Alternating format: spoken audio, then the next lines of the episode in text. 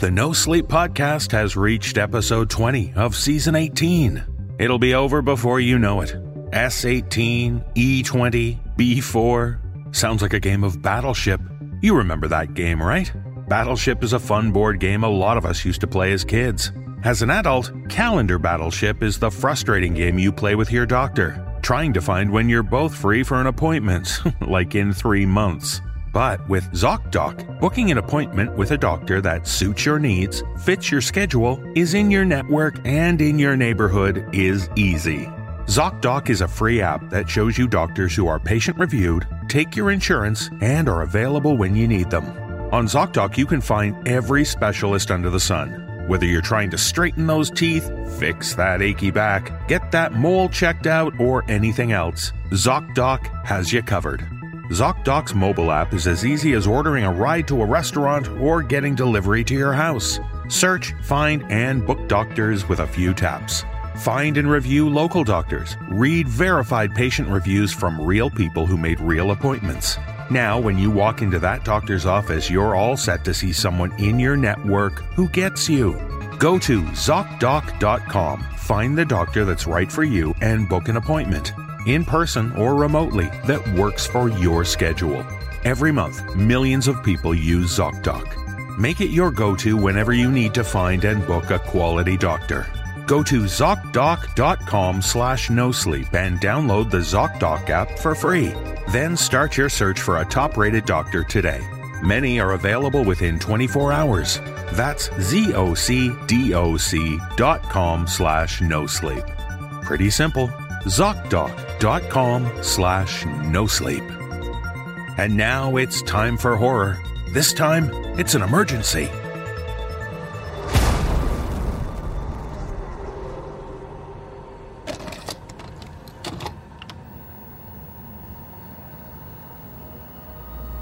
Nine one one. What's your emergency? I, um, I need someone right now. Please come. Are you in immediate danger? Can you get away from the location? No, I, I, I don't know. I think someone's here. In your house, with you. Yes. I've dispatched an officer to your location. Please stay on the line until they arrive. Okay. Can you tell me anything else? Anything for the officers to know? Um, I. There's this videotape. Come again? A videotape? I bought a box of old VHS tapes at an estate sale. Horror and comedy stuff from the 80s. Um, Police are on their way. What about the tape? one of them was, um, homemade. Recorded. It was a bunch of random kills and scenes from old horror movies. Like, uh, um, supercut you'd see on YouTube, you know? But it's, it's really old. Then it changed to other scenes of people being killed and it looked real. Like a real killer filming his crimes. Like a snuff film, you know? But with lots of kills. One after another. And you feel you may be in danger from the person who made the tape? Um, like after the last kill on the tape, the scene changed. Now it's showing the inside of my apartment. I can see myself on the couch, on the phone, like the TV is filming me. Oh my god, I'm so scared. Please stay calm. Look, I know it sounds crazy, but I'm telling the truth. I understand. The police are almost there. I just need you to stay calm and answer one more question. Can you do that for me? Hello? Yes, Can you see me standing behind you?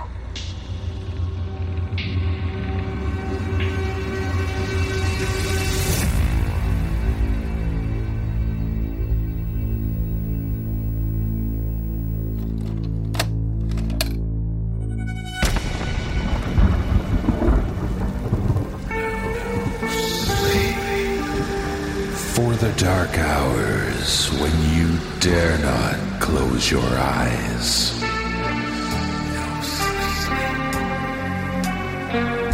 Tales of horror to frighten and disturb. What's that sound you hear from beneath your bed?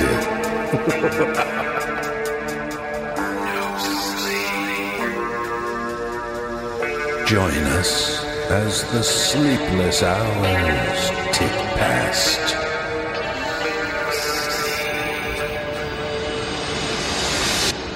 Brace yourself for the No Sleep Podcast.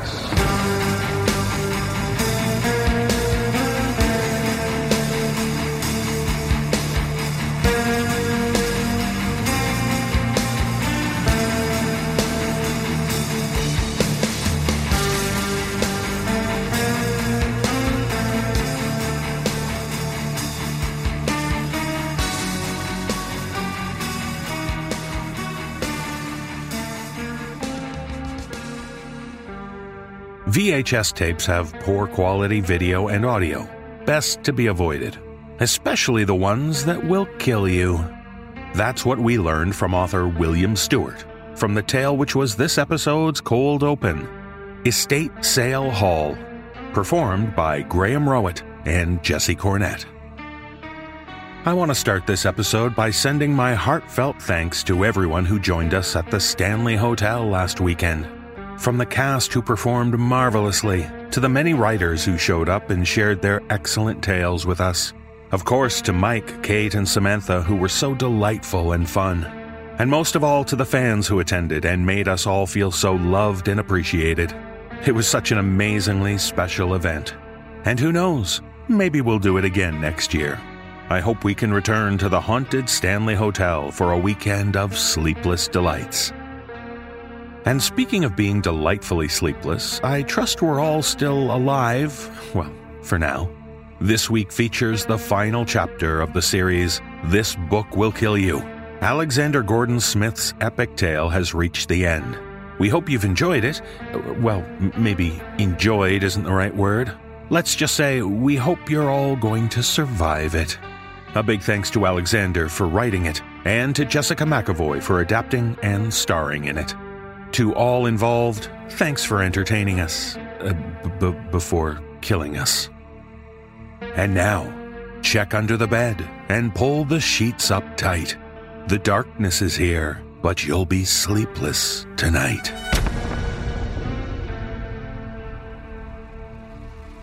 In our first tale, we meet a man who prides himself on finding the most unique and rare vinyl records. Not just the classics of rock and jazz, but the really rare audio that's been almost lost to time. But in this tale, shared with us by author Matt Bliss, upon purchasing an unlabeled record, he discovers that the audio holds deep, dark secrets therein. Performing this tale are Matthew Bradford, Elie Hirschman, and Peter Lewis. So let's listen, listen closely to the tale as the man tells us, I found it at the record store.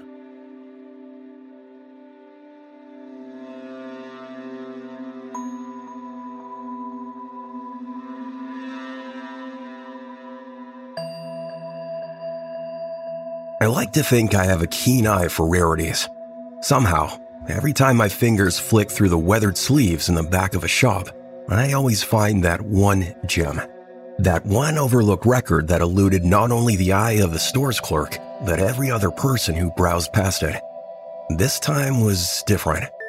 And I could tell it was different the moment my fingertips touched it. It just felt different. The paper jacket was sharp, jagged at the end, which isn't a good sign, but it did catch my attention.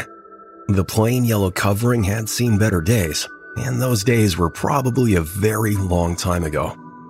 It practically fell from the sleeve into my hand, running to me like it wanted me to have it. And there were no label visible, no markings. I held it to the light and examined it. Slightly warped, but for its age, pretty clean. No scratches, scuffs, or skate marks, and also no track breaks in the grooves. Just one long recording. Strange. It was a very old, very clean mystery record, and it was only 50 cents. Well worth it. I went to place it back in the sleeve, and that's when I noticed there was something else inside. I tilted the jacket and shook until it slid free, falling like a leaf from a tree. A photograph. The dated black and white picture lay face down on the floor. My heart pounded like a bass drum as I picked it up. In my years of digging, I found some strange stuff hidden in records money, concert tickets, drugs. I always like finding those things, but I never come across anything like this before. It was a weathered picture of a boy wearing a long forgotten style of clothes, leaning against a tombstone. His eyes were solid white in that weird way eyes looked in old photos. I shivered at the sight. Just an old photo, I told myself, but something about it seemed to crawl under my skin. The boy's look, the grave, the odd place that I found it. It was unsettling. I mean, it could have been anyone. Maybe even my grandpa as a child, standing at someone's grave on a farm. The farmhouse behind him did look familiar, didn't it? It wasn't, and it didn't. I glanced around and no one was watching, so I slipped the picture into my pocket. I tossed the record in a stack with a few more randomly selected records and went to the register. 50 cents, I thought as he rang it up. A deal for any record. But what in the hell was this one? Noodles came right up to me when I got home. His meowing echoed in the empty place as he rubbed himself around my ankle. At least she didn't take you. I brushed the side of his cheek and scooped him up. Or you, I said, stepping inside my vinyl stuffed den. I mean, it was all I had now my turntables, my record collection, and my cat. My ex took everything from me, but I would never let her take those things. I put Noodles on his perch by the window and pulled the mystery record from under my arm. I looked it over again and held it up to Noodles. What do you think, huh? Tommy Johnson, Frank Wilson? He held his leg up and started licking it in that weird way cats do. Thanks, real helpful. I set the record down and removed the picture. My veins ran cold at the sight of it. Why? What was it about this one that seemed so different? I turned it over. Nothing on the back. The picture had to be 80, 90 years old. What did that say about the record? I set the photo on a shelf above the turntables. I mean, it felt like the boy was watching me while I held this strange record to my eye.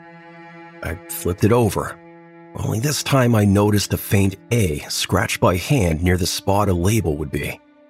I placed it on the turntable, A side up, and flipped the knob, bringing the disc to life. It wobbled as it spun, waving with that warping I noticed earlier. I switched to line one on the mixer, slid the fader left, and thumbed the volume to a comfortable four. All right, here we go, Newt.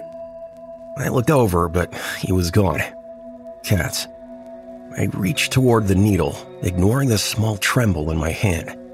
I've felt like this before when putting on a record, but it was usually from excitement. Not like this. I was afraid. Actually, afraid for some reason. I swung the arm over as carefully as my hand would allow and placed the needle at the record's edge. A short thump of bass sounded as the needle touched the vinyl and bobbed with its movements. I held my breath until the pop and hiss came through the speakers. You know, every time I hear that sound, I feel a warm fuzz surge through me. And even then, under the nervousness, I was buzzing with excitement.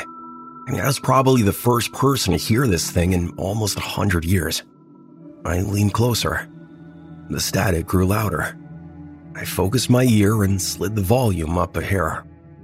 There was nothing until suddenly screams erupted from the speakers. I jumped back as the blood curdling sound continued. Harsh, painful cries rumbled across the speakers. I ripped the needle off the record, letting it squeal as I dragged it across the grooves. Ah, what the hell? I recoiled away from the table as the record continued to spin.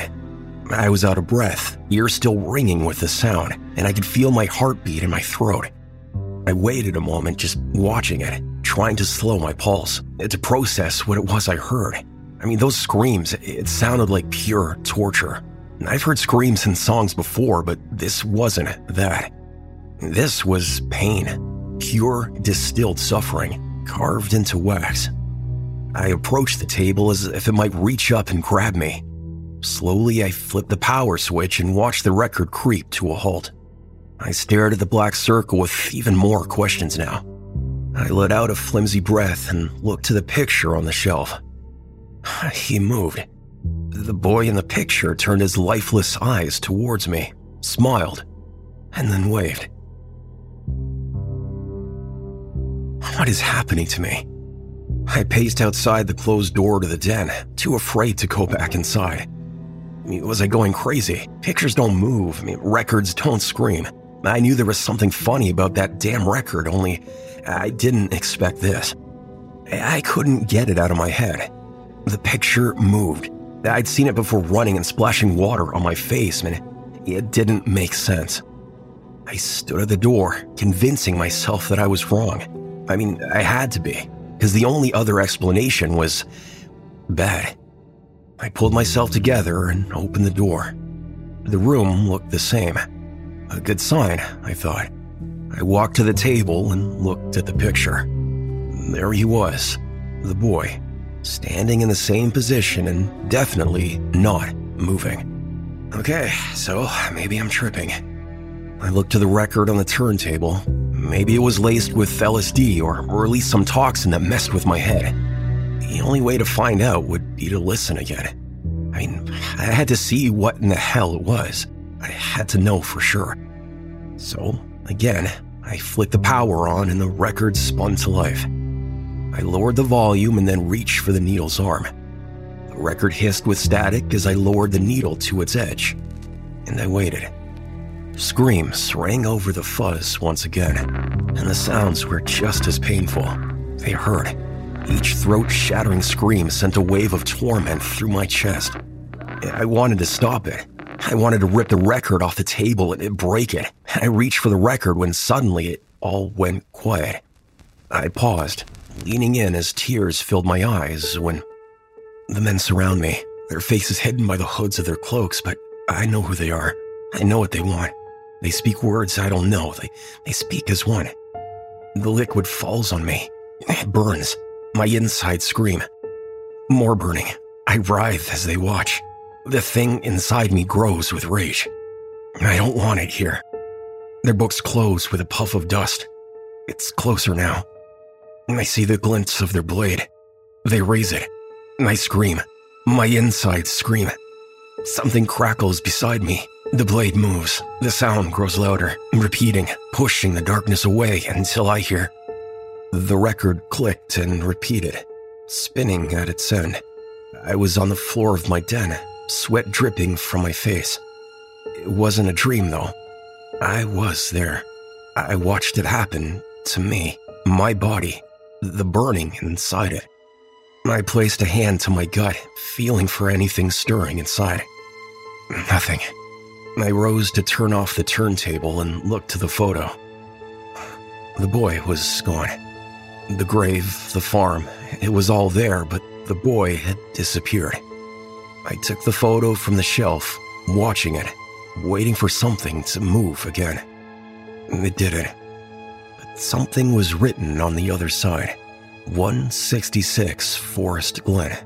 Now, this definitely wasn't there before. I would have noticed it. I set down the picture and wiped away tears. I had no idea what was happening, but now I knew where to look to find out. Asking my ex to watch Noodles was a hard pill to swallow, but I had no other choice. And after a day and a half of driving through the middle of nowhere, I ended up on the remains of a farm. The fields were swampy now, but I followed an old path through a rusted fence until it led me to a house with the same address. Windows long since boarded over were tagged by some adventurous graffiti artist. I walked around the place, pressing through the tall weeds and listening to the insect noises from inside. Sunlight filtered through the trees as the breeze chilled the sweat clinging to my skin. Not once did I stop to think, what am I doing? I mean, it all seemed normal. Dropping everything, driving across two states, and circling an abandoned farmhouse because I found the address on a picture that used to show a boy, but he disappeared when I listened to a screaming record. You know, totally normal. I held out the photo and scanned the scenery, circling around the back of the house with the picture raised, trying to line it up with reality. Suddenly, there it was. The tree matched, the crumpled remains of a barn behind it matched, and sticking up from the ground, right where it should be, was the tombstone. I practically dropped the picture. I walked forward, flicking between what I saw around me and the photo, until the scene matched up. This is where they took the picture. I said aloud as if the boy was listening. I expected him to be there with me. He wasn't. I moved forward until I stood over the grave and kneeled to read the inscription. May his sacrifice be our rapture. No name, no dates, just the one ominous line.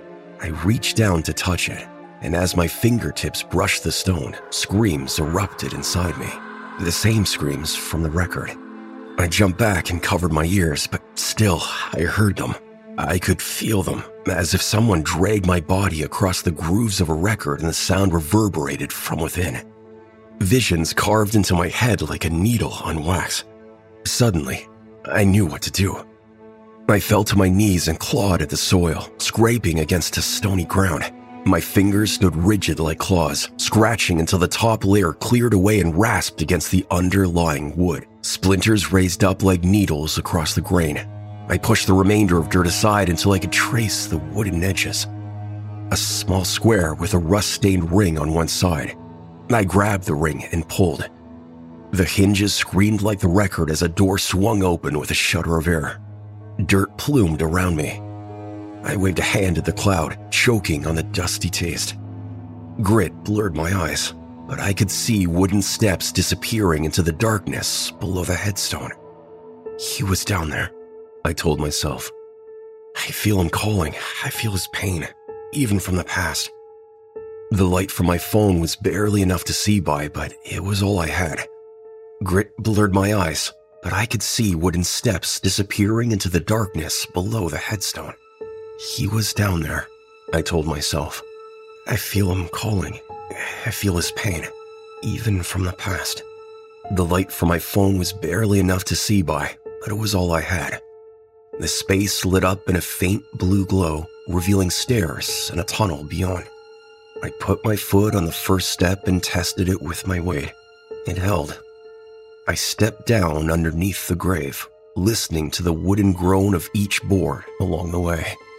The air was stale in my lungs, a forgotten place, refusing to succumb to time. Posts braced earthen walls, walls that could collapse at any moment. I aimed the light toward the end of the tunnel and saw the gleam of red paint in the distance. I moved closer, each step crunching under the pounding of my pulse.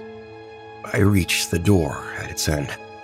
Red paint gleamed among the gray boards, a symbol painted on its surface. Six lines that met to a point at the bottom, with an arc running through them. I raised my hand to touch it, but stopped. I couldn't know if it would be like the record or the tombstone, if touch alone would plague me with its visions. But there was no going back. I put my hand on the wood and felt nothing grit, so I pushed it open. It swung open without a sound, unveiling a room that was dark, cold, and much bigger than I would have imagined. I walked inside, my breath reverberating off the layered brick walls. Each stone must have been hand laid, and much care was taken to keep the room concealed. I scanned the blackness with the light, taking in the open space and its fetid air. Were you down here? I asked, listening to my voice echo across the room. I looked at the picture, still grasped in my sweaty hand, but he still wasn't there. I moved towards the center, letting the light trace over an oversized stone slab, and I saw him. Bones. That's all he was now. Bones left and forgotten. Until me. Until I found him much like the forgotten records that everyone browsed past, not recognizing them for what they were. Until I did. I was always the one to find the lost and forgotten. That's why he called to me. That's why I found his record. I looked at his remains and my heart panged with sadness. Only a child, laying with hands crossed at his chest. They did this to you. People you knew, people you loved. They did this and left you here. I held up the photo and looked inside. There he was. Holding the photo above his remains, the boy's image moved from behind the tree. It walked across the scenery, pausing, jumping, moving in quick, jerky motions. I tried to blink away the discomfort and drop the picture. It fluttered down to his corpse like a butterfly. My feet plodded back while I watched him move closer. Slowly, he shifted his way toward the front of the frame until taking up the entire image. His eyes were still wide, and they never seemed to leave me. Back pressed against a stone pillar, I watched the boy reach through and grab the edges of the frame. His gray fingers jutted from the photo, sculptures come to life, worms wriggling for a hold. They grasped the sides and pulled it wider, stretching until his head burst through the opening. His eyes never left me. I was stuck to the stone, petrified by the sight before me. The boy pulled his shoulders over the frame, gray, sullen skin climbing into reality, joints twisting in strange ways as his body squirmed through the window to the past. He rose above the picture and stood over his corpse. Still, he watched me. I wanted to run, every part of my insides telling me to get as far away from that boy, that thing, as quickly as I could. But I didn't. He lunged off the table, surging straight for me. I shriveled back and turned away, pressing my eyes shut, too afraid to watch. Thank you. He spoke in a breath like whisper. It was soft and warm, like the static on a record. I lifted my eyes. He stood in front of me, wearing a smile from ear to ear below colorless eyes. You're welcome. He stepped to the stone slab and lay a hand on the bones. His bones. He looked at the remains with a hint of sadness, but still held the smile. I moved to him, but when I stepped from the pillar, his mouth opened with a crack. His jaw widened, distended, and he tilted up to the ceiling. Black mist escaped from the glowing hole, pouring from the bits and pieces within him as his image slowly faded into the stream. The remains before him did the same, turning black, twisting, rising into the air like burnt ash. I watched his body, his image, his spirit rise into the ether and fade from existence. It only took a moment before there was nothing left but a stone slab and faded photograph.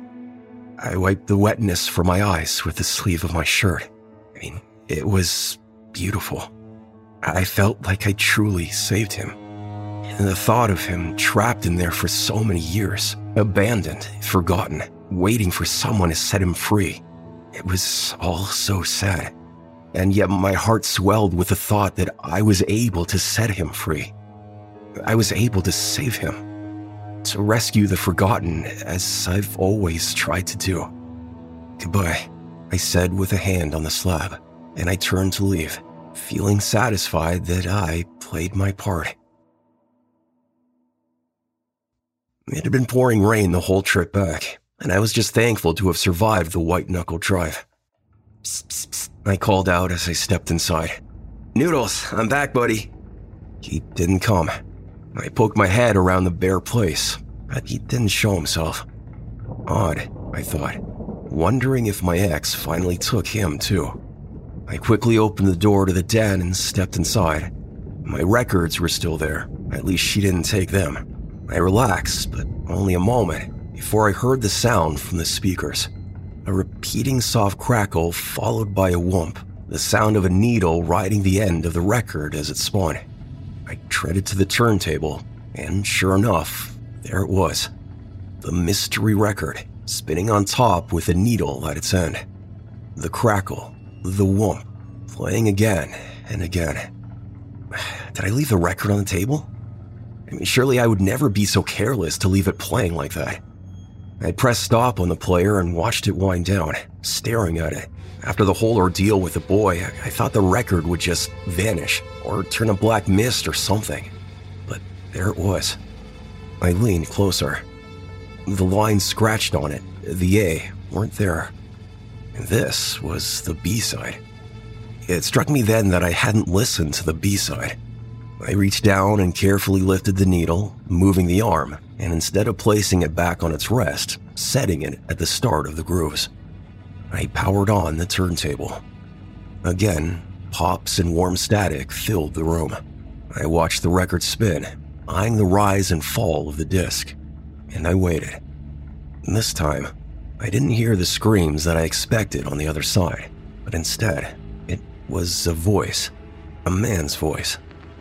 Chosen be the one who hears the screams of the forsaken and rises to the call of the banished. Only then will the circle be complete. I turned the volume up higher and let the chill rise up my spine. Let the Old One call to him from the screams of beyond. Let the realm be opened to release his wrath upon us. Wait, what? Erc noc fragium meramente. Thunder cracked like a whip above me. Just strange timing, I suppose. Erc noc fragium meramente. I looked up to the window to see what was happening outside and was taken aback by the sight of Noodles sitting on his perch growling at me. Noodles? Erc noc fragium meramente. He hissed at me. Buddy, it's me, don't. But I stopped, because when I stepped closer, I looked out to the sky outside. It was dark, with clouds swirling in the distance. Let him come in the form he chooses. Let him open the portal and bring forth the dominion of old. Let him come. Noodle swatted at me before darting away, leaving only the window and the swirling red sky outside. But what startled me the most was my own thin reflection looking back at me. My eyes were cloudy and white. They watched me through the static, and just then, my own reflection waved at me, just like the boy in the photo. Lightning cracked again and split the sky in two, spilling black mist from the void at its center. If my years of digging through used records have taught me anything, it's that you always listen to the B side first. Yet as I watched the horde creatures pour from the void in the sky, my own reflection smiled, staring back through static filled eyes. He was part of me now, no longer forgotten, no longer lost, or waiting for a collector. Now, he was free. And together, we watched and listened as the screams of beyond played a rarity of its own.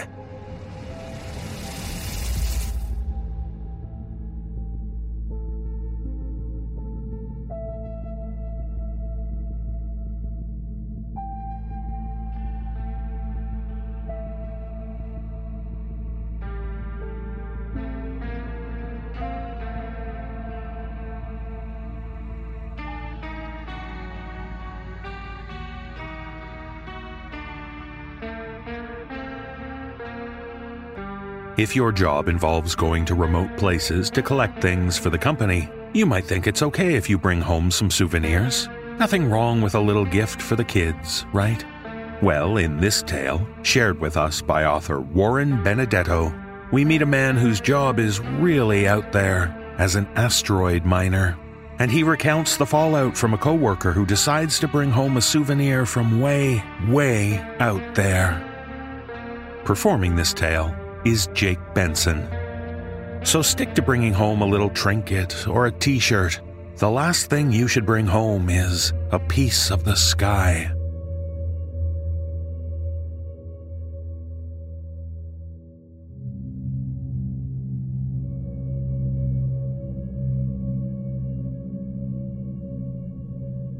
With all due respect, sir, you don't know what you're talking about. There was no way Bakley could have known what the thing was when he picked it up. It looked like a rock. Hell, it was a rock. Just a hunk of the asteroid's crust that he grabbed as a souvenir for his kid. There's no way he could have known it was a nest. I'm telling you, there was nothing, nothing out of the ordinary about the thing. It was small enough to fit into his chest pack. That was all. That's why he picked it up. I think he said something about how Evie, that's his daughter, about how Evie would love it. It was tar black with some gold flecks in it that sparkled like stars in the light from his headlamp. He said it looked like a chunk of the universe had broken off right in his hand. That's what he was going to tell Evie. That he had brought her a piece of the sky. Maybe if he'd dropped the rock into his hip pack instead, none of this would have happened. I don't know. the chest pack. It was right up against his body. I think the things must have sensed his body heat, or maybe his heartbeat, or his breathing. Whatever it was, something woke them. Something made them hatch. Something made them hungry. We were talking about Evie when it happened. He was telling me about the latest videos his wife had uploaded, about how much bigger Evie had gotten in the two years since he had last been home. She had turned two right before he left, and now she was celebrating her fourth birthday. That's why he picked up the rock. He promised he'd bring her something extra special as a surprise. He sent her a whole video about it, making it sound like he was on a great adventure, a big deal treasure hunt instead of a non union mining expedition. God, he loved that kid so much. He just wanted to make her happy and proud. He really wanted her to have something to show off to her friends, to prove that her dad really did go to work in outer space. What better way to do that than to bring home a piece of the sky? yeah, I know about the protocols, but I hate to break it to you, sir. Nobody gives a fuck about the protocols. Who cares if we pick up a rock or two? We did stuff like that all the time. Everyone does, the whole crew. On every new expedition, we'd bring something home with us. I've got a whole drawer full of rocks at my place Ceres, Themis, Fortuna, Juno, two from Juno, actually. Nothing bad ever happened. Nobody ever got hurt. Right, sir. Until now. I say it was maybe two or three minutes from the time he put the rock into his pack to when he started to scream. He was behind me when he fell, so I didn't see him go down. I just heard him yell. When I turned around, he was already on the ground, rolling on his back and pawing at his visor. I ran to him to see if I could help. I thought maybe he had a breach in his suit, like maybe he was losing oxygen or something. But it wasn't that. It was worse. It was so much worse. They were eating his face, man. Dozens of them. Writhing, rust coloured worms just devouring him alive inside his helmet. Each one was as thick as my finger, with a segmented body and a mouth full of pin sharp iron teeth, and I could hear them his mic was turned on, so there was this sound, this wet crunching and squelching that was like, I don't know, like the sound your boots make in muddy gravel during a rainstorm. It wasn't gravel, it was bone. Skin and muscle and bone, all of it being gnashed into a pulp by those horrible churning maws. Mostly what I heard, though, were his screams the mics in our helmets aren't designed for that kind of sound at that volume, so the shrieks were so distorted that they barely sounded human. The noise made me flash back to the day when my dad took me to visit my uncle at the slaughterhouse where he worked. Was like the sound of dozens of terrified pigs, all of them squealing at once as they realized what was about to happen to them. It was the sound of abject terror, of mortal fear. Then, just as suddenly as the screaming had started, it stopped. The inside of Bakley's visor was so smeared with blood and gore that I couldn't see through it anymore. But based on the sound, I could guess what had happened. The worms had forced their way into his mouth. I could hear him gurgling, strangling on his own blood, trying desperately to draw a breath as the worms chewed through his tongue and into his throat. Bakley was my friend, sir. He was like a brother to me. You have to know that. I didn't want to do what I did, but I had no choice. Things were eating him, but they weren't killing him. Not fast enough, anyway. He was in so much pain. I guess he would have bled out eventually, but I wasn't thinking about that at the time. I was thinking about Evie, about how someday she was going to ask me how her father died. What was I supposed to tell her? I couldn't tell her the truth. I couldn't tell her what I saw, what I heard. The only thing I could say was that I didn't let him suffer. So, yes, sir, I cut his throat. I had to. It was the quickest way to end it. Believe me, if you were there, you'd do the same thing, wouldn't you?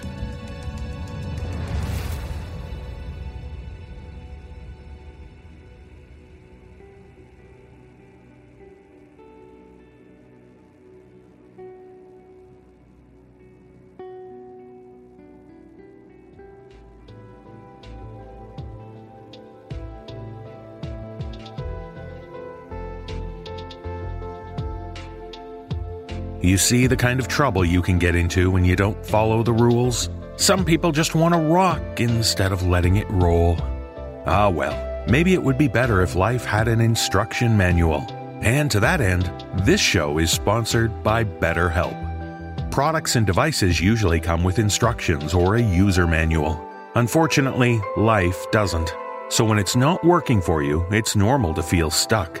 Navigating any of life's challenges can make you feel unsure, whether it's a career change, a new relationship, or becoming a parent. Consider what I do. When I started this show almost 12 years ago, there was no training for how to make or run a podcast. I fumbled and stumbled and learned as I went. It wasn't easy. I wish I could have been guided through the rough patches. The same can be said about other areas of life.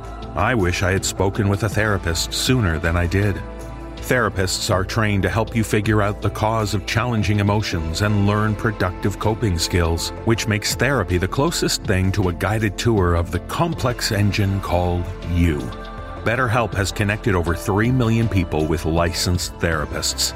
It's convenient and accessible anywhere, 100% online. As the world's largest therapy service, BetterHelp has matched 3 million people with professionally licensed and vetted therapists available 100% online. Plus, it's affordable. Just fill out a brief questionnaire to match with a therapist.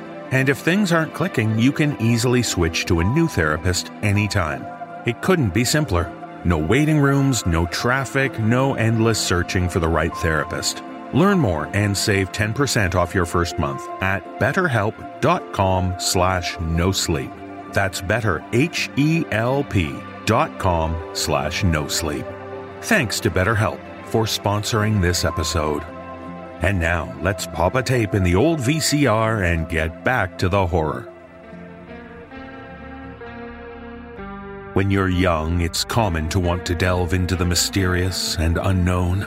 Maybe you're bored. Maybe you haven't yet learned that there are enough strange things to trouble you in real life to make looking for them unnecessary. And in this tale, shared with us by author Charlie D'Aniello, we meet a man recalling events from his teenage years when he and his friend became obsessed with an old VHS tape they found. Performing this tale are Jesse Cornett, Kyle Akers, and Jeff Clement. So remember what curiosity did to the cat. Maybe don't get hung up on looking for strange things. Otherwise, you might just hear L'appel du vide.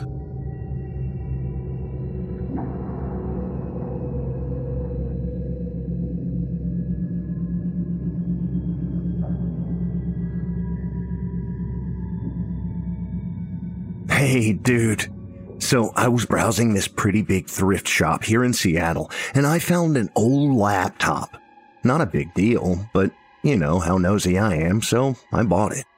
Anyway, I, I found the audio to some kid's school project or something, and, well, you'll have to listen to it.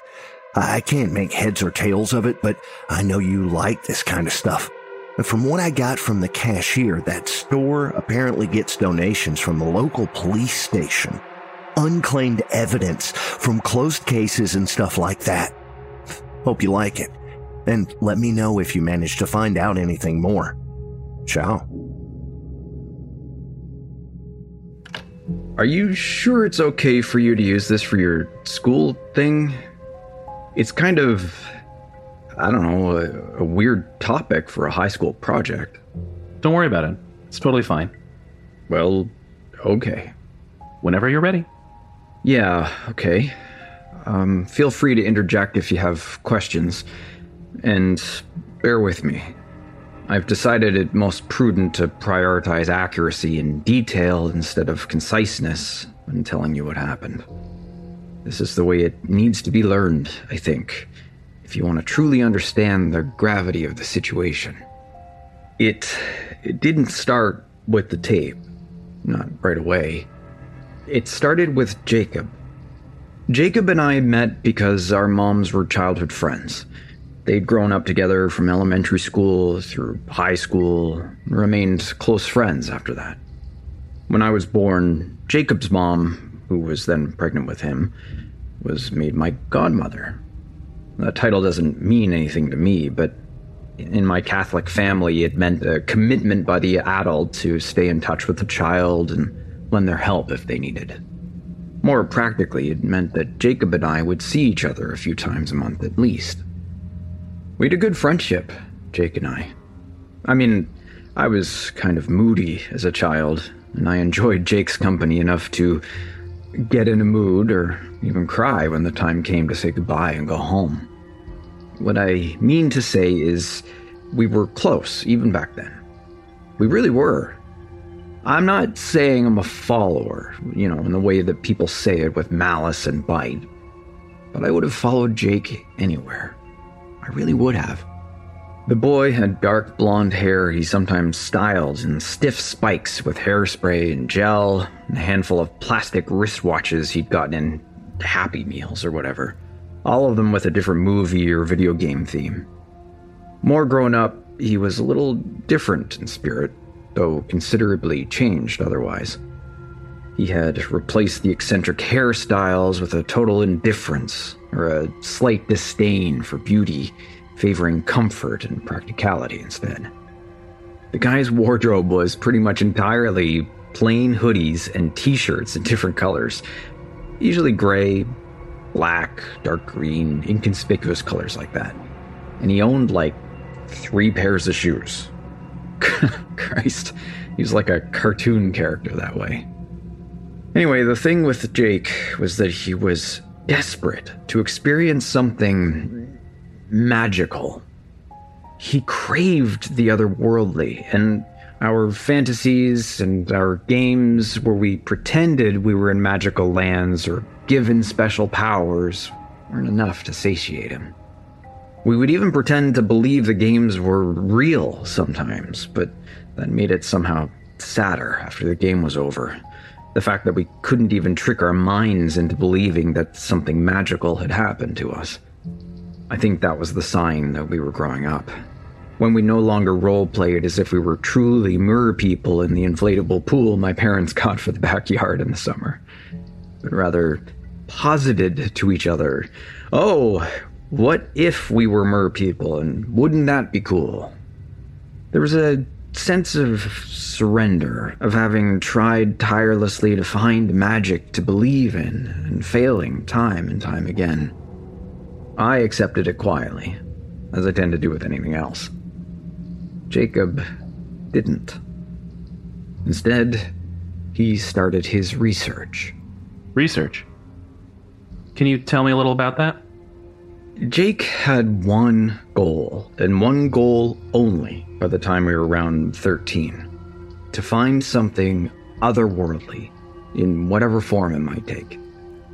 Now entering teenagehood, his research naturally took a darker turn, what with the allure of the forbidden, or whatever the hell it is that brings people like us to things like this.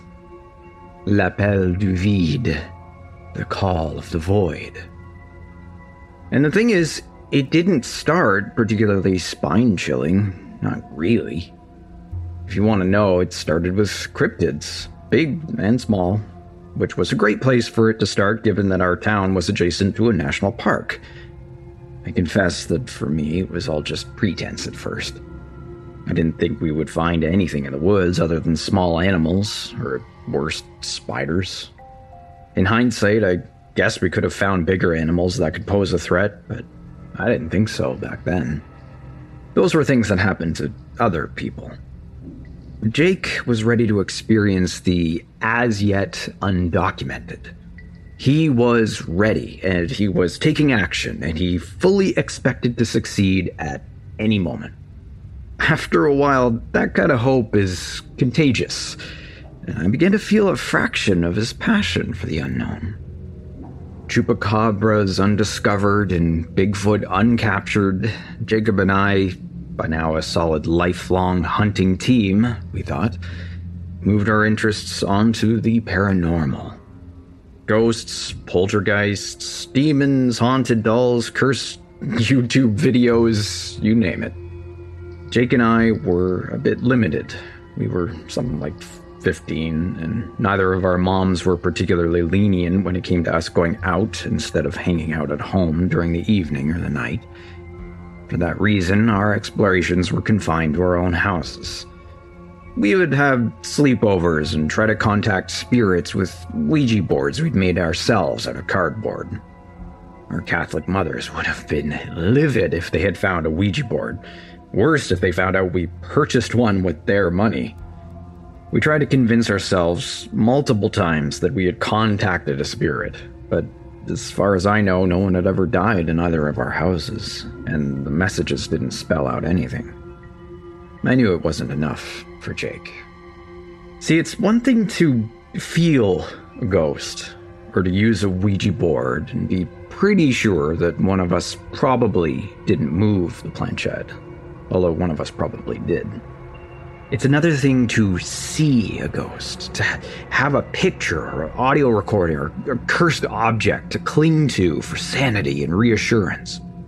The latter is what Jake wanted, and that's why everything that happened happened. So you blame him? No, that's not really what I mean. I mean, none of it would have happened if it weren't for him, but uh, you know, only in the way a ghost story can't happen unless the person the ghost once was died horrifically. Oh. Oh, um, sorry about that. A- anyway, listen. I can't blame Jacob for wanting proof, for wanting the benefit of undeniability. I wanted that too, I, I did. But I also didn't think I would ever get it. I assumed that I would live the rest of my life sort of wanting to experience, but never really trying to find the supernatural. And I was okay with that, though I would never admit to Jacob that I thought his attempts might be futile. In that sense, you could say this all happened because of me, too, or one of the others involved. But that's what you really want to know, isn't it? Just what happened and how. Right. The truth is, I have no idea where he got the tape. I have no fucking clue, and I wish I knew. Because if I knew, then that would prove to me that it does have a history, a, a past. If I could just trace its footprints back to other people whose lives it has destroyed, then maybe it wouldn't be so bad. But I can't because that idiot probably bought it off the dark web or some weird shit. And that can't be tracked easily. Besides, what would I even do? I, I couldn't go to the police if I found something out about the tape. It, it isn't like they acknowledged the tape's responsibility in the events that transpired. Besides, I barely avoided being suspected of something when it first happened, on account of being only 16 and a good kid. Even now, they probably have that thing at the police station. Don't worry, I, I will tell you everything, but you'll be shocked to find there isn't all that much that I know. I know this is something like 15 years ago now, but it's all still very raw, you understand? It's curious that you showed up when you did. I have been thinking of Jacob lately, but I hadn't done anything about it yet. Didn't tell anyone. Didn't look at old pictures of us together. I guess I thought I could avoid it. And then you showed up. I never got an explanation about the origin of the tape. Jacob was stubborn, and he refused to watch the tape until we could watch it at night, together and completely alone. From this, you can probably infer that the point of the tape, in addition to possibly being cursed and allowing Jacob to finally document and experience the existence of the paranormal, which was to us the more mature version of magic, was that we expected it to be really scary. To be honest, I expected it to be some kind of artsy film with, you know, gory or uncanny images that would scare the shit out of us. I wish that's what it had been. Jake would have gotten a real kick out of it. God, he was nuts. He loved getting scared. He he thought it would be, you know, interesting to find out how much fear he could handle before something would break inside of him. In any case, we got our opportunity to watch it a couple of weekends later that summer. When my parents went away to some resort getaway they bought with their credit card points, and his parents were busy working from home and wanting him out of the house. We were. we were ecstatic. Him about the tape, me more about hanging out with my friend. I had a small TV and VHS DVD player combination set up in the basement when he arrived. They weren't generally in use anymore, just kind of sat in the basement collecting dust. But I thought, you know, Jake would think it fun to watch a mysterious tape on an old TV in a dark basement, rather than upstairs in my room or, you know, something lame like that. You know, we really put a lot of thought into the theatrics of things in hindsight. And yet, we never expected this.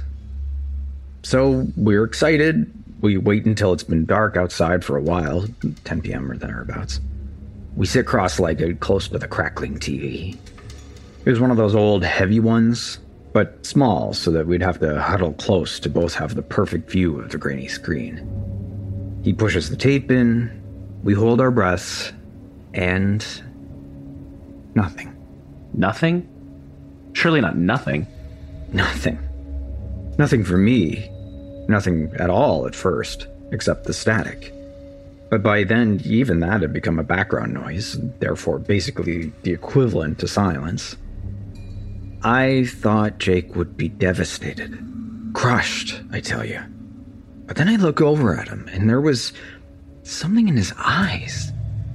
He had the face of someone who had glimpsed or thought they had glimpsed a fragment of truth they knew to be but couldn't prove. Maybe what I really saw was the face of a fish caught in a fancy hook. What happened next?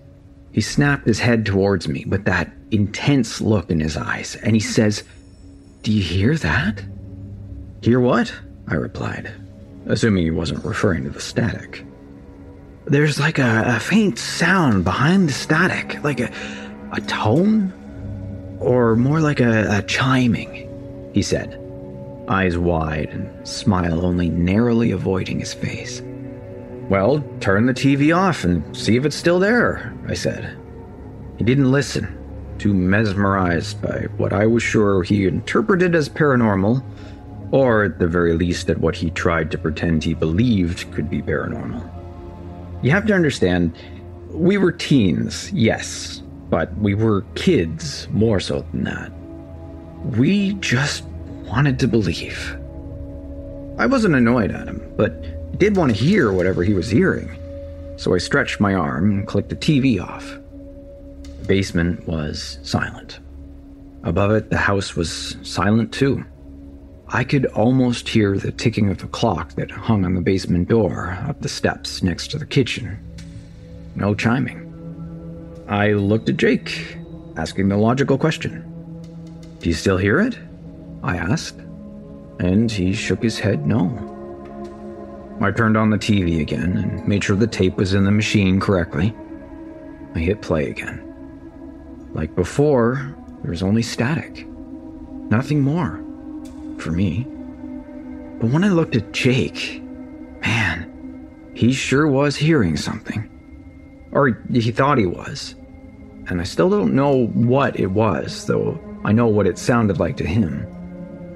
I asked him, Is it words?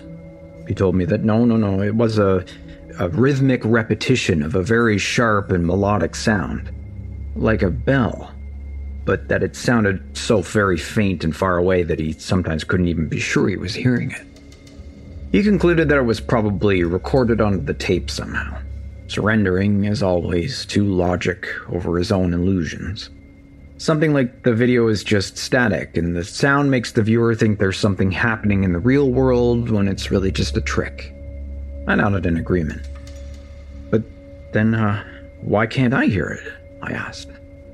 Well, maybe you don't have the same hearing range, maybe it's too high pitched or low volume for you, but not for me, he replied. I faked offense oohing as though I'd been burned by his whip. Oh, excuse me, Mr. Soundman. It was a stupid joke. But, you know, we were having fun, despite the disappointment of the tape. And that was the first time you played the tape? Yes. The first of only two times. And I hope I never see it again. Tell me about the second time you came in contact with the tape. Yes, okay. Well, we didn't mess with the tape for a while after that. You know, we had no reason to, what with our very logical conclusion that it was just a trick of sound or a gimmick that seemed creepy but ultimately had no substance to it. We went back to our usual activities over the next few weeks playing scary video games, watching movies, hanging out at the national park a couple of times for hiking or photography. We really kept ourselves busy back then. Then one day we were bored at Jake's place. His parents were uh, out late for dinner, so we'd watch some random super deranged horror movie, though I can't remember the name. We liked watching it in the living room since we would never have been able to if his parents were home, even at that age. And suddenly, Jake has the tape. I, I don't know where he got it from, and frankly, I can't remember him having taken it home that first day, though I guess I assumed he had. I can't begin to guess at why he wanted to play it again. What was it that called him to it? The idea that he could hear a frequency of sound that I couldn't, which is what we assumed had happened? I mean, that was intriguing, sure, but wasn't exactly a novel idea. We learned all about how sound works at school. Still, he had the tape, and a mischievous grin spread across his face. You want to try again? He asked, as if it was a devilish suggestion. I said, Dude, nothing happened last time. It's just a prank. That's all it is. I don't know why I was so adamant about it. Well, then there's nothing to lose, he replied, the way he had a million times before with a million other things, and got to setting up the tape in the living room VHS player. And then you heard it. No. No. That's the point. I didn't hear jack shit. Not either time. There was static. And Jake was fucking flabbergasted. He was elated. But I couldn't hear anything at all. He grabbed me by the shoulder and looked at me intensely and he said, Do you hear it? Do you hear it this time? He said, It's closer this time. Closer, he said, not louder. But I didn't pick up on that right then. Closer? He described the sound more clearly like a bell this time, high pitched and only slightly louder than it had been at my house the first time. He said he couldn't even tell if it was really louder, but he really, really thought so. I made him drop the matter after that. It's petty, but I, I felt left out, and that made me moody. Maybe I'm being a little bit dramatic, but it drove a rift between us. We had always shared so much, spent so much time together. And here was something that his attention was at least partly consumed by that I had rather an aversion to. Still, we were fine. We were us. But how did this all lead to the events that fall? Well, like I told you before, there isn't actually that much I know. All there is are pieces, facts, suspicions, and hopes, all muddled together like a. a soup? I don't know. Here's what I know for sure Jake started essentially disappearing for longer and longer amounts of time. It went from not being able to reach him for an hour or so to complete silence for a whole day. This might seem minor. Not everyone talks to their friends every day, you know. But Jacob and I were close, and, and this was out of the norm for him. For us. I tried to reach out to him, ask him what was happening to our friendship. But I never really got far. All I got back was, What are you talking about? And I've just been busy with school stuff. That was a lie, and I knew it. You have to remember, our families were involved. I was always the better student, and during this time, his mom talked to my mom and told her to ask me to talk to Jake about his terrible grades. I know it seems like I was being paranoid, but knowing what you know about what happened next, can you blame me? No, I suppose not. Can you just tell me what happened? I don't mean to rush you or anything. It's just. No, no, no. I, I get it. I'm sorry. When it happened, Jake had been gone for a week. It was his longest disappearance yet. And though his mom had gotten used to worrying about where the hell he had gone this time, I think she'd had enough of false alarms and cop cars, to tell you the truth. When they found him, he was. Well, I don't know if I should say he was out of it, really. He seemed lucid. More than lucid, as if he'd been on the damnedest lucky streak of his life for the past week. Wait. Wait, you actually saw him that day? The report said he was found in the suburbs of Cincinnati. That's a state away. I was there. I was there because the moment he was arrested, Jake said, I'm not going to talk to any of you. I want Winston from Allentown, Pennsylvania, or you're never going to find out why I did what I did. So you didn't just see him, you spoke to him? Isn't that why you came to me, of all people? Because I spoke to him afterwards? No, man. I came to you because when I tried to interview his mom, she asked if I was a friend of yours. Well, it, it hardly matters why at this point. What you need to know is this Jake wasn't out of it.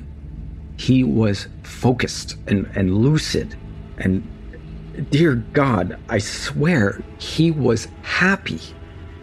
And he kept to his word, too, because the moment I arrived, all groggy in my goddamn pajamas, having been pulled out of bed by a pair of officers to drive all the way to southern Ohio, Jake spoke. As I sat down, I, I said to him, I said, Jake, why? Who was that? Did they hurt you?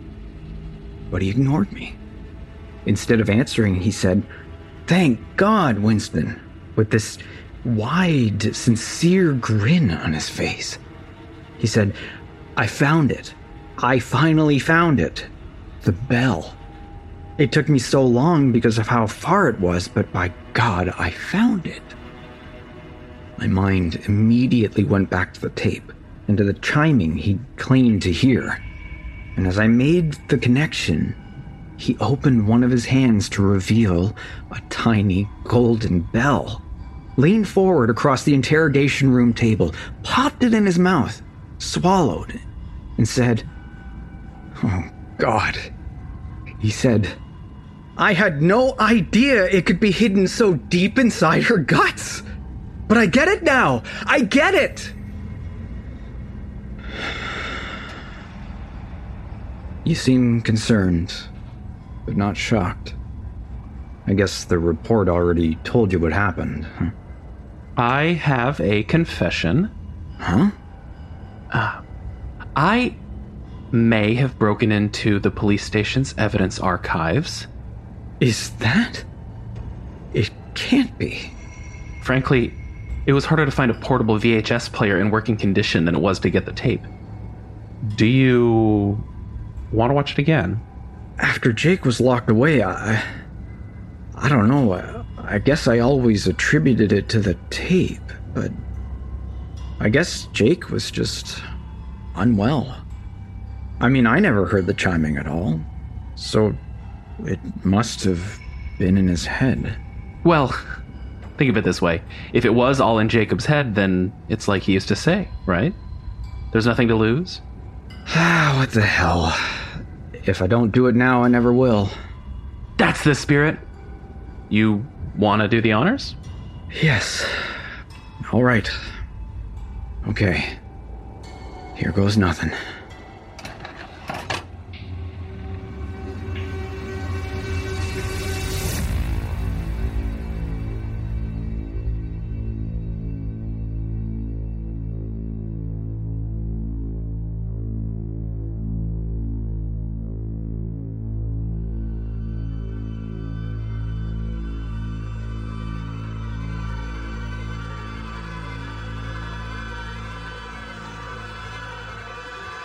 The NoSleep Podcast presents the exclusive 10 part audio adaptation of Alexander Gordon Smith's epic tale, This Book Will Kill You.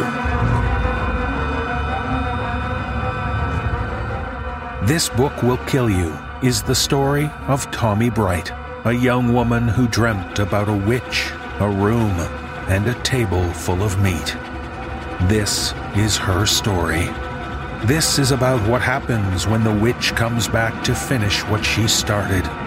But be warned, because this book just might kill you.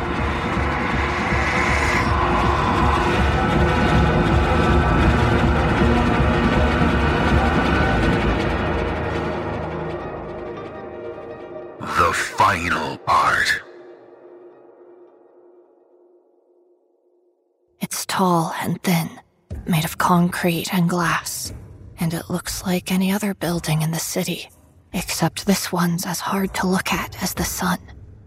It carves shapes into my retinas, and in those shapes I see a vast, black, desiccated tree, windows like rot holes, all of them blinking. I have to look away for a moment, but it's still there like a dead light, superimposed on everything else. I close my eyes, remembering the dream. Oh God, the dream. I can still feel her pull now, the strength of her as she lifted me up and carried me through the streets, over houses, down alleyways, to the window, to these windows. I can see them right now when I open my eyes again, and once more, it's just a tower, just a building. I don't understand how this thing can be here. It's wedged between two other buildings that were once joined together. It's as if the world has added space for it, torn a hole in itself to make room for the witch and her tower. And again, I wonder at the power needed to break the universe this way, at how easily she will break me when I knock on her door. So, I won't knock. I get to my feet like an old woman. My back won't straighten out. There's something wrong with my spine, as if one of the dead things left their bony hand wrapped around it. I clutch the knife. The blood has half dried now, and its stickiness is welcome. It makes me feel less like I'm going to drop it. Taking as deep a breath as I can, I limp toward the only door I can see. A big, red door, right in the middle of the building. It's as gaping as a dead man's mouth, and as I get closer, I see that it is lined with big, yellow teeth. Horses' teeth. They've been hammered into the wooden frame like nails. Clumps of dark hair hang from the lintel, dirty beads woven into them. The tower dwarfs me. It's so tall it seems to lean out, ready to stamp down and finish me. It's too much, and I hesitate outside the door, digging into my pocket. Takes me a while to find the folded mess that is Pinch, and even longer to read through it again. There's not much here, except right at the end. I ran, wrenching open the door and heading out into the apartment building. I didn't know where I was going, I just had to get away. Every door was closed, but I could hear voices from behind all of them, maybe the same voice, chanting, laughing, crying. I ran, stumbling up the stairwell, third floor, fourth floor, those voices chasing me, forcing me higher, higher, until I burst out into a corridor on the seventh floor and saw the door. And I knew that I was supposed to be here. I don't know how, but I knew that she was waiting for me. I knew she'd keep me safe. The door was open, but all I could see was the floor and, and part that kitchen with the table. Heard me. I could sense. Break! Breaks! The seventh floor. It's all I need to know. The lobby's deserted, populated by rats and roaches, and the head of a goat that sits there, surrounded by candles. Its horns curl up like arms. There's a door to the right, marked as a restroom, a second leading to the stairwell, and a third to my left that opens onto a corridor as derelict as this one. I'd have assumed the building was empty if it wasn't for the noises coming from my left. I can hear somebody crying. I can hear somebody singing, too, a keening song that wants to break my heart. There's another sound, louder and closer than the rest. It's a soft, wet gulping that makes me think of a dog eating a hunk of meat. It's coming from the first apartment door, but it suddenly stops. There's a sniffing sound, a pat of feet, a jingling of bells. It's coming. I turn my back on it, my body boiling with quiet terror as I fumble at the stairwell door. It's stuck, and I throw myself at it. The sound of bells louder now, a wet spill of words flowing from the door behind me. Please, please, please. Please, please, please. I scream. I give up on it, running for the next door, the restroom. It's open and I push through, closing it behind me, staring through the gap as a head pushes its way out of the door across the lobby. A shock of short, greasy hair, a face with feathers in its eyes. It sees me. I know it does because it's suddenly galloping this way on all fours, its cry the whistling call of a bird. I stumble over the wreckage of the restroom, finding the only cubicle that still has a door, right at the end. I shut myself in just as I hear the thing enter behind me, its bird song filling the room. I slide the bolt across, stumbling back until I fall onto the toilet seat. The creature pads its way down the room, bells clinking, those awful music box calls creeping under the door, pushing into my head on needled feet. I'm crying again. I don't know how to stop.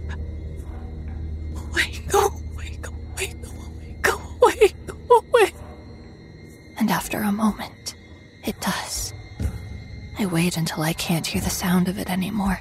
Then I creep from the cubicle out into the lobby. The stairwell door is open, and I stumble up the steps, using the banister like a rope, to see that all the doors are open.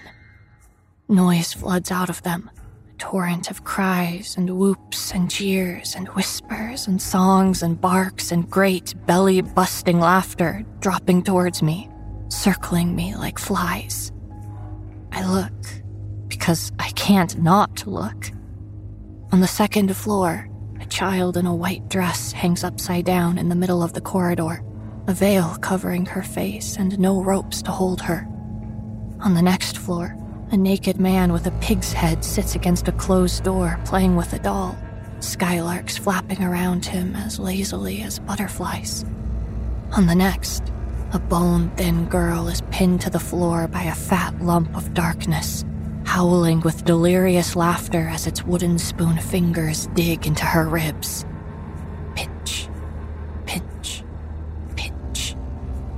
The girl and the monster have the same face, a face I know from a photograph on the internet. The face of a missing woman called Lydia Cross. I'm heading up to the fourth floor when I hear the crunch of a door opening above me, a clatter of feet on stairs. I feel something barrel past me, and even though nothing's there, I can smell Mom's bath oils. I can hear her ragged breaths as she runs downstairs, as she runs into the kitchen. I push my face into my hand and scream into it, tripping on the steps, the knife clattering away. Pick it up again, but I keep my face behind my hand for the next flight of stairs, and the next, and the next, till I look up and see a faded seven on the wall. This door is closed, and I wonder if it will be locked. I pray that it will be locked. But when I turn the handle, it creaks open to reveal another corridor, identical to the last six. Electric lights flicker, reflected in the damp floor, in the peeling walls. She knows I'm here. I don't know how I know it, but I do. I can feel it. I lean against the doorframe, digging into my pocket and pulling out the only story that's left Tubby. My hands are shaking so much I can barely read it, but I do. And then I read it again, but there's nothing there, nothing I can use. And it hits me what Cyrus said that there were more stories that came from here, from this impossible address. There might be hundreds of them, and they all might have told me something. Each one might have been a weapon I could use against her. Why didn't I find them first? What am I even doing? There's a chirruping call on the stairs, right above me. The sound of bells tinkling and soft, padded feet. I'm moving before I even tell myself to, staggering down the corridor, past the first open door. There's an apartment inside, and from the darkness, I hear the squeak of flesh, the splash of water. I push my hand to my ear to keep the sound out, walking past the next store, which is Donnie's store. It's got his name written on it in Sharpie, written on it by me in great big bubble letters when I was 13. I can hear him in there, shouting at his Xbox. When I turn the handle and push open the door and call his name, there's just another windowless room, this one swarming with flies. A bed sits in the middle of it, a pink bed covered in stickers, and a young girl lies inside it, kicking out against a nightmare. I keep walking, the whole building seeming to move, to sway from side to side and back and forth like a boat in a storm. I'm rolled from wall to wall, skittering forward, then stumbling back, and all the time the corridor's stretching. Plaything that gets longer and longer and narrower and narrower, and the next door won't come to me. It's too small, too far away. The air like glue, holding me back, but I push, push, holding the knife out in front of me as though it will cut a path. And it does, because there's a sudden release, like something's been torn, and the door is right there. It's normal. There's a popping sound in my ear, a mosquito whine. I shake it away, staring at the door, feeling her on the other side of it. Her grin so bright that it's burning through the brick, through the plaster, shaping itself in ash and smoke right there in front of me. I dig the point of the knife into it, chunks of burned wall peeling loose, embers fluttering out of the grin burn and floating in the air. I dig the knife in and find teeth in the hole, big and yellow. They clatter to the floor and I kick them away, watching them bounce back toward the stairwell, toward the feathered thing that whispers and cheeps down the corridor after me. I twist the handle. I open the door.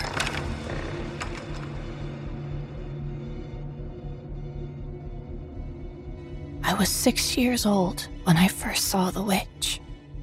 I'm a child again now, pushing open the door to where she lives. I'm the same child who was taken from that liminal space between dream and waking, who was dragged here against her will night after night after night by a raggedy woman with a moon yellow grin. The room looks different, and it takes me a moment to work out why. I'm entering it through the door, not through the window, so the opening into the kitchen is on my right. I can see the window to my left, and through the dirty glass, I can see my bedroom. I can see a girl sitting on my bed with headphones on and her computer on her lap, and her face hollowed out and lined with meat. She must sense me because she twists her empty skull and stares back for a moment before returning to her work. I swallow, my mind empty too, everything good scooped out of it and slopped to the floor. I'm nothing. I'm nobody. I'm scattered and lost, and I'm not even sure what I'm doing as I tread the bare boards, as I walk into the middle of that big, empty room the knife held out in front of me and my head turned to the side to see the kitchen. Filthy, empty, seared into sharp lines by a single, bare, swinging bulb. There's a table there, sliding into view with every step. There's a table there, and it's covered in meat, a butcher shop's worth. There's a stove, saucepan bubbling. She's there. She's there. She's there. I can't see her past the wall, but I can hear her. I can hear, I can hear, I can hear her moving toward the door. She can't move quickly. She's far too old for that. But she's coming. Her bare feet scuffing the floor, the lump of her hand knocking against the wall. She's grinning. I can't see her, but I know she's grinning. I can feel it through the wall, as bright as the bulb. She's grinning because she knows I'm not going anywhere. She's right. I might as well be wrapped in duct tape. I cannot move. I cannot breathe. I just stare at that door, seeing her shadow flood the floor like dirty water, see the eclipse of her head push itself around the sill, twisted and bent, her face buried in clumps of matted hair, but one eye sliding up in its socket, One blistered, boiling eye, and beneath it one arm, too long and broomstick thin, sliding out to touch me. And I know, I know that if those crack boned fingers touch me, I'll never be able to leave this place. So I fight it. I fight it like there was somebody on top of me, pinning me down. I fight it like there was a hand over my mouth and nose and I was out of air. I kick against the broken shell of my body. I punch. I open my mouth and scream and scream and scream silently until suddenly my body responds and I'm screaming for real. I'm kicking, I'm hitting, I'm thrusting the knife out, but there's no force grabbing me and pulling me out the window. There's no waking. I'm here and she's still coming, still coming. I stagger back into the window. She's halfway across the room, broken backed and bent almost in two, moving like a puppet moves, jerking her way toward me. Her feet barely touch the ground, her downward pointing toes scuffing the bare floor, clacking together like they're made of wood. Her arms are six feet long and sliding from the rags of her shawl, her hands too big. They're like the hands of the statue in the forest, and they're getting bigger. They look like they could pick me up and fold around me and cup me like a songbird, and that's exactly what they do because she touches me.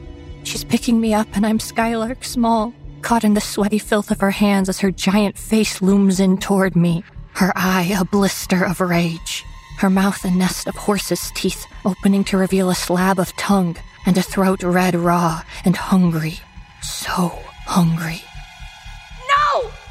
I thrust the knife into the meat of her hand, and she screams, the noise loud enough to shake the room to dust, to scatter my bones. I feel myself fall, and I hit the floor hard, watching as she staggers, her hand clamped to her breast. She's normal.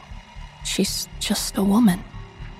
I find my feet, running at her, and I don't hesitate, thrusting the knife into the dusty sack of her stomach and pulling, wrenching, sawing up her rib cage her sternum. I'm screaming at her, but I don't understand what I'm saying. I can't make sense of it. Only when the knife has reached her throat do I pull it free, dropping it to the floor and stumbling away. She doesn't fall. She doesn't even sway. The witch looks down at herself, her hair falling over her face as she pulls the remains of her shawl apart. Beneath is a body that's more dead than alive bird nest with a gaping wound from her stomach to her neck. There's no blood. There's just a fine powder that might be sawdust or sand, spilling loose and puddling at her feet. I retreat until I hit the window again, but I can't take my eyes off her. I can only watch as she reaches inside herself and pulls something free, something white and square and folded tight. She throws it to the floor and pulls out another and another, casting them into the room until she pulls out one that she keeps, that she holds out to me with a bone thin arm. It's paper, I understand. It's a story. She drops this one too, then shuffles back to the kitchen, to that table full of meat. I watch as she picks a handful up, as she shovels it inside the wound I made, then another, then another, filling herself up again. I don't think I can walk, so I drop to my hands and knees, crawling across the room, seeing story after story discarded there. All computer printouts, all in neat black type on pristine white paper. The one she dropped last lies face down. I pick it up with shaking hands. I turn it over, and because I don't know what else to do, I start to read. Hey. Look, my. Oh. They took my tongue. Tongue. Because I dared to speak. They took my eyes. I look because they took my hand because I dared to write, and they called me witch. So, which I became. It uh, became.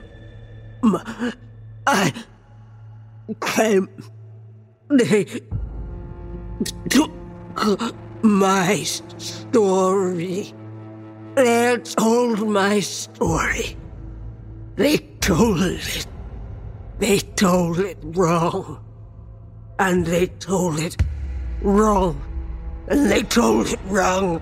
And they nearly broke me. Broke me. They broke everything. I have my tongue. I took it back. I have my hand. I took it back.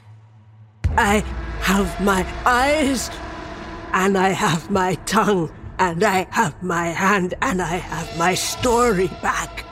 I wrote it all again, and nobody else can take it. They took my story, and now my story kills them. Kills them. Kills them. Mm, mm. I am a disease.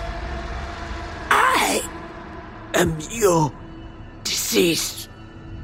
You have only to think of me, and I see you. You have only to think of me, and I see you. Do see you? I see you. There is no game. There are no rules. There is only a story. And This story has killed you. I don't understand, I think.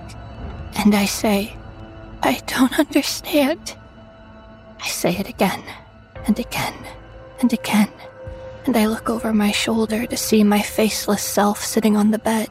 And I look into the kitchen to see the witch sewing up her ragdoll belly with thick twine. And I look at the knife and know that there's only one person left I can use it on to end this, to end it once and for all. It's three feet away, but it feels like a million miles. Just being here has drained me of everything. Madness has emptied me. I'm a rag doll, and there's nothing holding me up anymore. Push myself across the floor, the weight of the air above me too much to bear. I can't reach it. I just can't. A shadow hanging over me, the witch's face. She rolls me over and she's pushing something inside my mouth a lozenge of folded paper. Then she's pouring something after it a liquid that boils against my tongue, that sears its way down my throat. I gag, spitting, but there's a hand over my mouth driving my lips into my teeth, and I have no choice but to swallow. The paper jams, and I have to work it down because I can't breathe past it. It's too big. I can hear the witch. Her voice is a thousand voices, all chanting as one, drowned out by the agony in my mouth, in my throat. I kick, I punch, I fight, and then she pulls her hand away and I'm catapulted toward the ceiling, through it, my hands in front of my face as I accelerate into darkness, into some place that isn't here. I see her, the witch. I see her as a young woman, her trial, her torment, her torture, and finally the horror of her burning. One boiling, blistering eye raging through the flames a broomstick thin arm reaching out, curling into itself, fat, crackling, her ashes buried deep beneath an old, black, desiccated oak tree.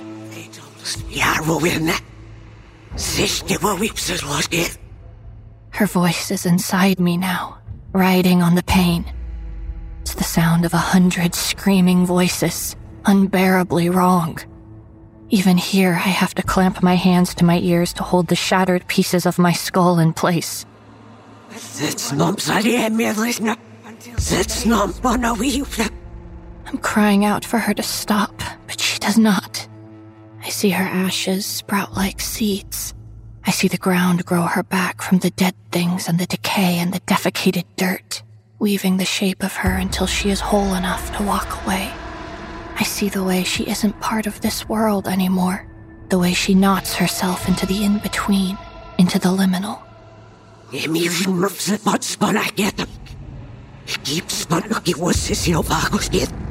I see her vomiting stories, sending them into the world like birds.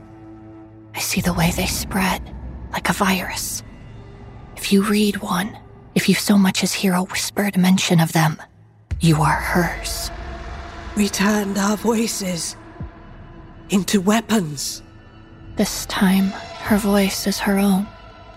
I realize I've closed my eyes, and I peel them open to see her shuffling away, back to the kitchen.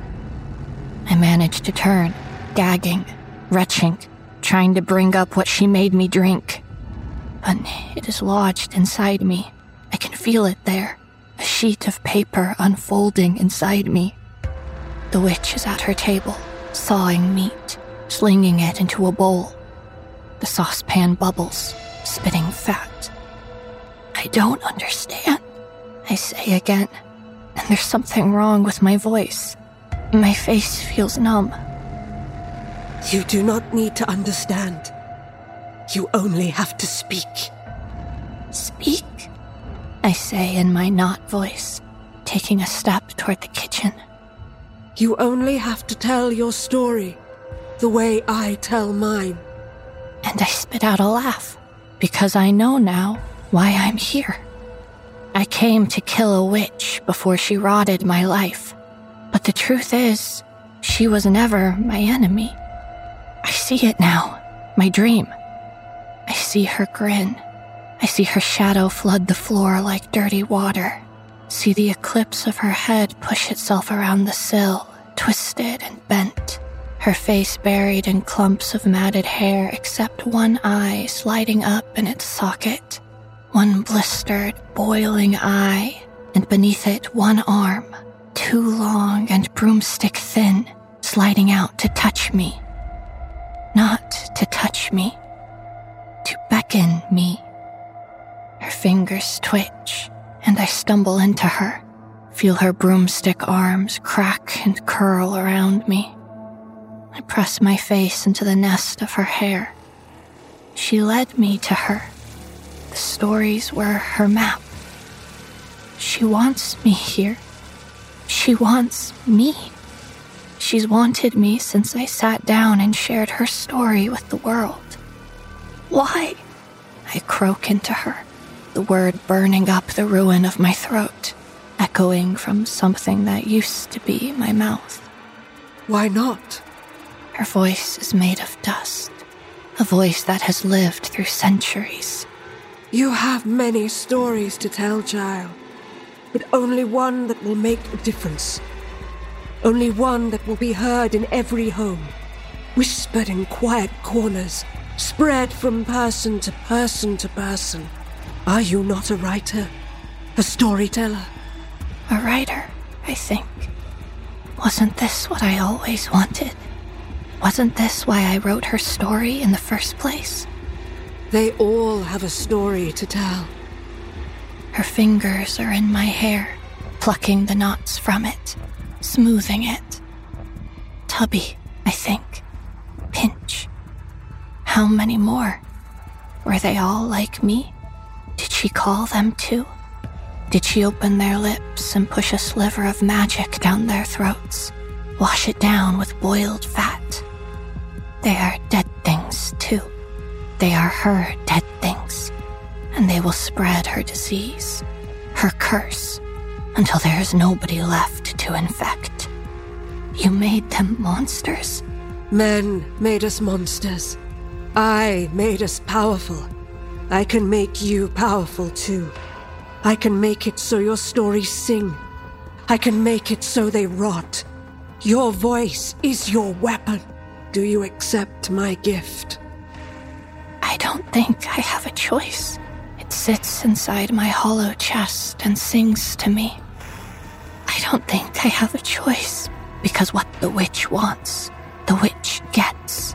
And she has wanted me for so long. I don't think I have a choice because I have no life to return to. I am here. I belong here. I think I always have. I nod, and I hear a purr deep inside her throat, a cooing pigeon call. Then eat. I look at the table, at that table full of meat, at that table littered with breadcrumbs. There are bowls there, empty heads.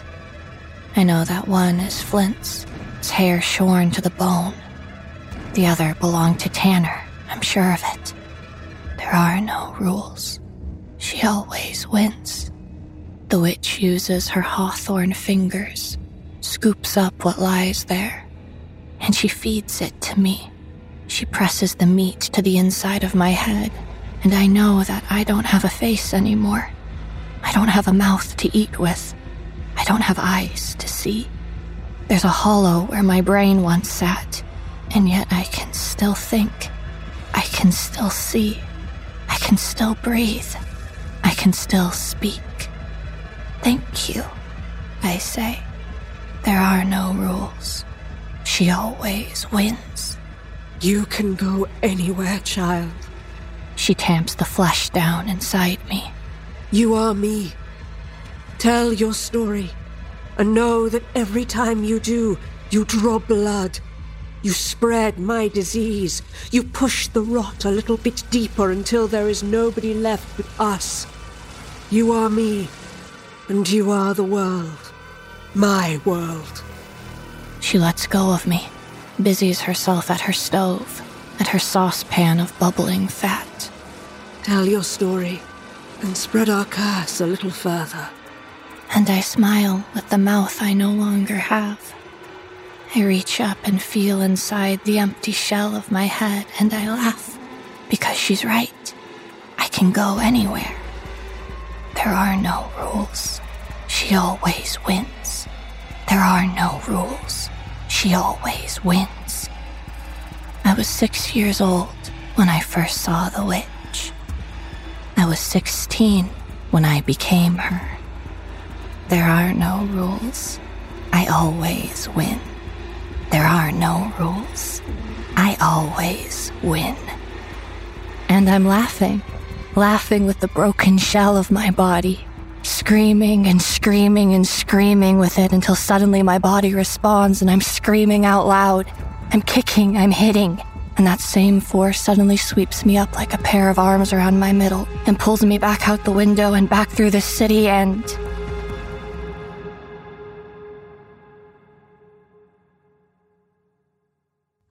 brings me here. Right here. It brings me to you. I'm sorry. I wasn't entirely honest with you at the start of this story. Not about the fact that this book will kill you, because it will. It has. I just didn't tell you the truth about why, about who. I've been a little naughty. Can you feel me there, right behind you? I'm watching you read. I'm watching you take in these last few words. If you turn around now, you might see me. A girl with an empty head lined with meat. A girl with no eyes who still looks. A girl with no mouth who still whispers. It's your own fault. You can't say I didn't warn you. Stories are powerful, especially hers, especially mine. Stories are weapons, and this weapon has killed you. Are you ready, dead thing? Close your eyes and listen. Really listen. Listen into the quiet behind the noise of the world and hear me. You won't be able to unhear me. You won't be able to make it stop. Tonight, you will feel my crack boned finger scratch itself down your cheek. You will wake to find my bird nest body pressed against yours, laughter echoing around the empty auditorium of my skull. Tonight, I will take you with me. I will take you to meet the witch. You cannot change this, but you can delay it. Your only hope is to share this, to find another home for me. Maybe then I'll come for them first. Who? Does it matter? Your mother, your father, your sister, your brother, perhaps your child? Wouldn't any of those be better than this? Better than seeing me crawl up beneath your blankets in the middle of the night? Better than me carrying you away with me to a place where the witch lives. Try it, and maybe you'll find yourself with an extra day, an extra week. Maybe. But sooner or later, you have to come. We're all there. We're all waiting. And there are so many of us. What kind of story will she make you tell? What kind of dead thing will you be? A thing of meat or feathers? A thing that whispers or screams? A thing that pinches or punishes? A thing that rots? A thing that rots? A thing that rots? Or perhaps you will just be more meat on her table, more fat in her pan. Either way, Sleep well, child. Sleep well, dead thing. I know you. I see you. I am on my way.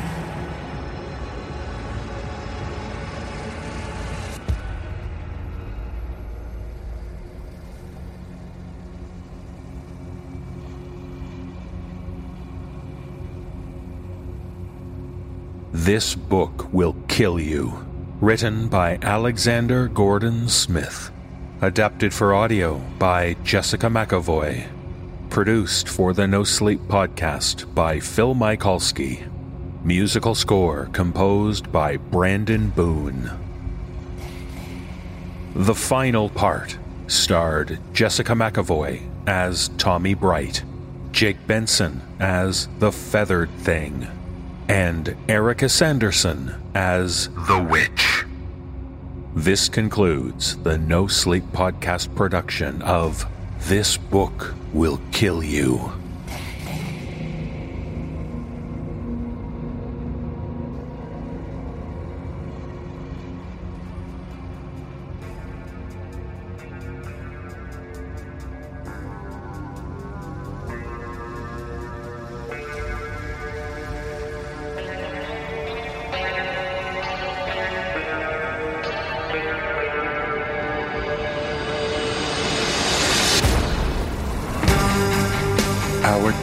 Have ended.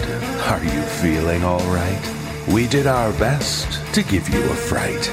You may feel safe in the bright sunlight, but soon, once again, you'll be sleepless tonight. The NoSleep Podcast is presented by Creative Reason Media. The musical score was composed by Brandon Boone. Our production team is Phil Michalski, Jeff Clement, and Jesse Cornett. Our creative content manager is Olivia White. Our editor in chief is Jessica McEvoy. If you would like to find out how you can hear the extended editions of our program, please visit thenosleeppodcast.com to learn about our season pass program. 25 episodes, each over two hours long, and three exclusive bonus episodes, all for only $25. On behalf of everyone at the NoSleep Podcast, we thank you for joining us and for being sleepless tonight. This program is copyright 2022 by Creative Reason Media Inc., all rights reserved. The copyrights for each story are held by the respective authors. No duplication or reproduction of this audio program is permitted without the written consent of Creative Reason Media, Inc.